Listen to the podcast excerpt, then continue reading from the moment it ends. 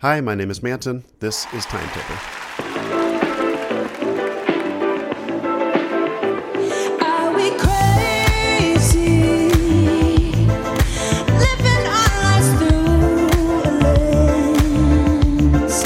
Trapped in our white picket fence like ornaments. So comfortable. So, the Grammys were about halfway between the presidential election and today.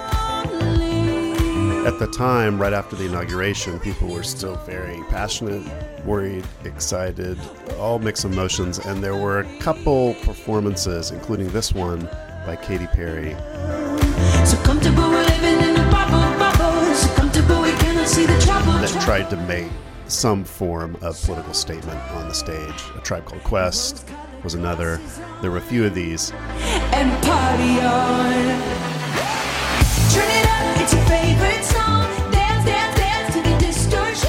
Katy Perry's. I thought was really interesting because it's just a really fascinating stage setup.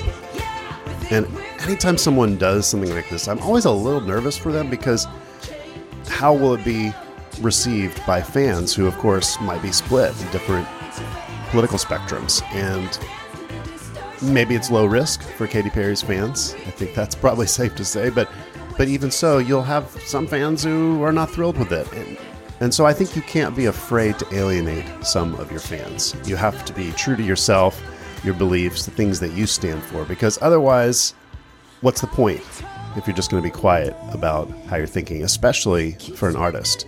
And I kind of relate this to focusing on new features of an app too. You you can't be everything to all people. You can't make everyone happy.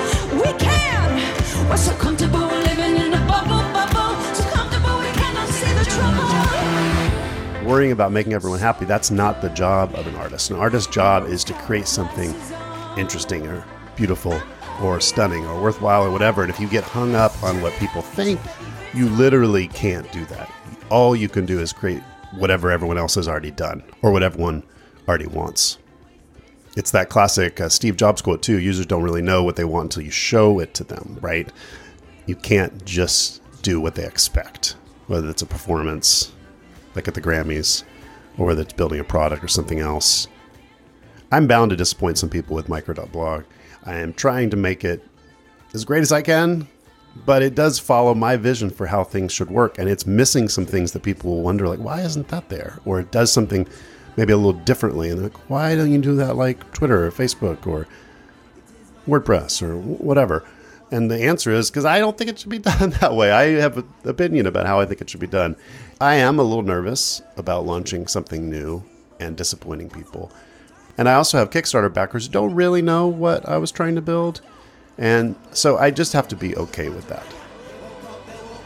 Just like this performance, Katy Perry had to be confident with her vision for how it was going to play on TV and to everyone in the audience. You have to be okay with following your gut on something, knowing not everybody's going to be happy. But maybe you'll be able to create something that will make a lot of people excited more than just standing still and not doing anything.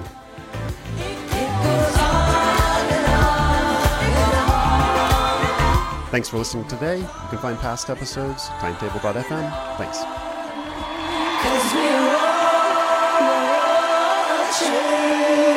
To the rhythm. No,